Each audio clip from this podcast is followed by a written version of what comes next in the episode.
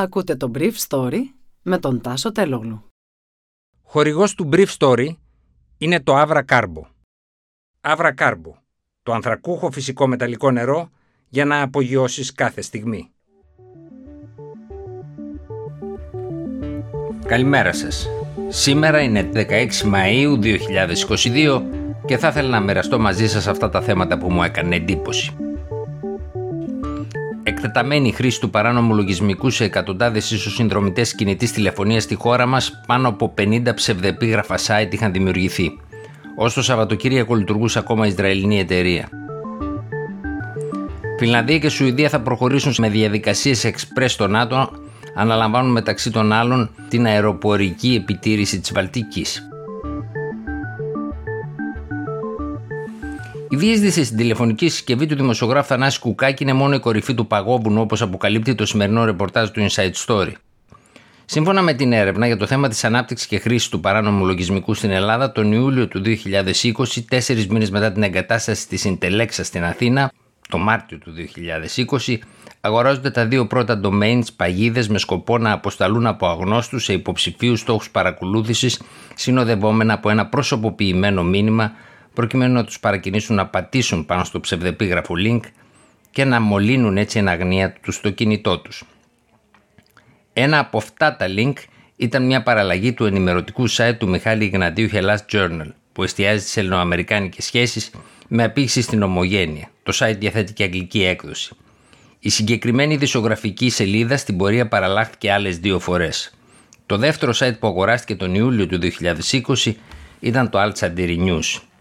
Σύμφωνα με την έρευνα των εξειδικευμένων τεχνικών για λογαριασμό του Inside Story, τα μέχρι σήμερα γνωστά domain παγίδες που έχουν αγοραστεί ανέρχονται στα 50 από τα 43 που είχαμε μάθει στα τέλη Δεκεμβρίου μετά από έρευνα της Meta και είναι μέρος των συνολικά 310 sites που εντόπισε και τα οποία είχαν χρησιμοποιηθεί για τη μόλυνση με το λογισμικό Predator. Πρόκειται για ένα ποσοστό σχεδόν 15% που φαίνεται ότι στήθηκε για τους ελληνόφωνους στόχους. Εκτός από το site blogspot εδόλιο 5com που μόλυνε το κινητό του δημοσιογράφου Θανάση Κουκάκη και δεν είναι στη λίστα της ΜΕΤΑ, στη σημερινή έκδοση του Inside Story αποκαλύπτονται ακόμα 6 ιστοσελίδες που μοιάζουν με γνωστές ελληνικές και καταχωρήθηκαν επίσης για να παγιδεύσουν τα κινητά ανυποψίας των συνδρομητών, όπως το FlashGR.com, το iNewsGR.com, το InsuranceGR.com, το Kuluri Life, το Life24GR.com και το WoollyWatchGR.com. Στη λίστα των ψεύτικων domain πρώτη θέση με διαφορά έχουν παραλλαγές γνωστών ιδιοσιογραφικών ιστοσελίδων όπως Καθημερινή News, Πρώτο Θέμα Live, Ευσύν Online, το Βήμα Live. Ω δόλωμα χρησιμοποιήθηκαν επίσης αρκετά domains που μοιάζουν με αυτά κατασκευαστών οχημάτων, όπως το Nissan GR.com, BMW GR.com και Suzuki GR.com. Στον κατάλογο εμφανίζονται και κάποιες ιστοσελίδες πιο εστιασμένες γεωγραφικά, όπως το Ορχομενός News, το Πολιτικά Beat, που μοιάζει με το Political Lesbos GR και το Στο νησί News.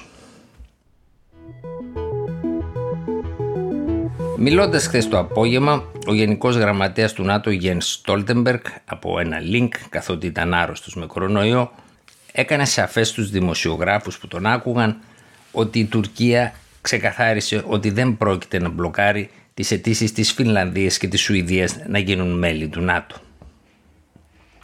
Είμαι πεπισμένος ότι παρά το γεγονός ότι η Τουρκία έχει ορισμένες αιτιάσεις, δεν πρόκειται να μπλοκάρει τη διαδικασία ένταξης των χωρών αυτών στη συμμαχία. Η πρόθεσή μας είναι να έχουμε μια γρήγορη και αποτελεσματική διαδικασία. Ο Υπουργός Εξωτερικών της Τουρκίας, Τσαούσογλου, είχε συναντηθεί το Σάββατο με την Υπουργό Εξωτερικών της Σουηδίας Αναλίντ και το Φινλανδό Υπουργό Εξωτερικών Πέκα Χάβιστο για να συζητήσει τις αιτιάσεις της Άγκυρας που αφορούν κυρίως την ανοχή όπως την χαρακτηρίζει του ΠΚΚ ιδιαίτερα από τη Σουηδική κυβέρνηση. Μιλώντας αργότερα στα τουρκικά μέσα ενημέρωσης, ο Τσαούσογλου είπε ότι η Σουηδία και η Φινλανδία πρέπει να σταματήσουν να υποστηρίζουν το ΠΚΚ και να δώσουν κάποιες εγγυήσεις ασφαλείας.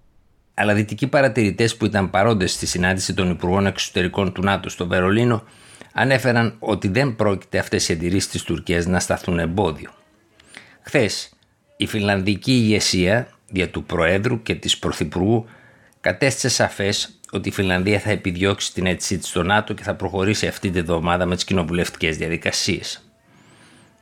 Σύμφωνα με πληροφορίες του Brief Story, η Φιλανδία δικαιολογεί την απόφασή της αυτή με ένα δισέλιδο σημείωμα στο οποίο αναφέρεται ότι η θεμελιώδης αλλαγή της κατάστασης της ασφάλειας από τότε που η Ρωσία εισέβαλε στην Ουκρανία κάνει επιτακτική την ένταξη της Φιλανδίας στο ΝΑΤΟ.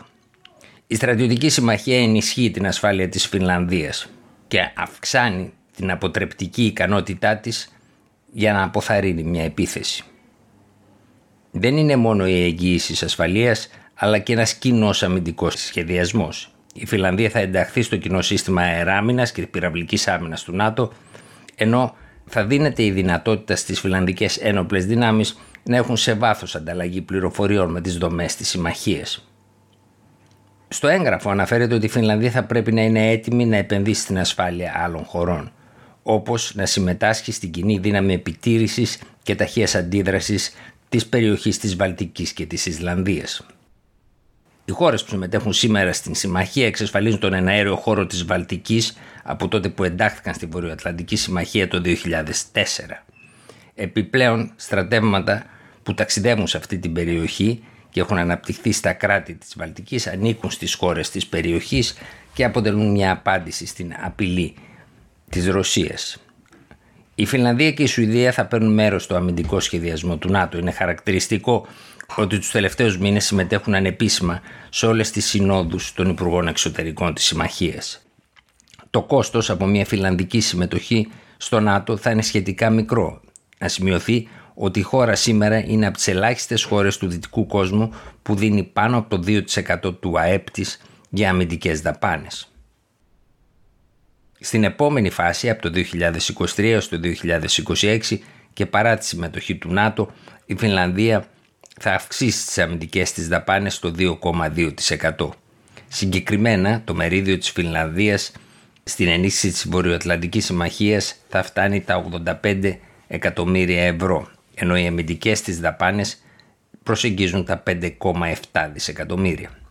Και το Σουηδικό Σοσιαλδημοκρατικό Κόμμα, ο θεματοφύλακας της Σουηδικής Ουδετερότητας, ανακοίνωσε χθες ότι η χώρα θα επιδιώξει την ένταξη στο ΝΑΤΟ.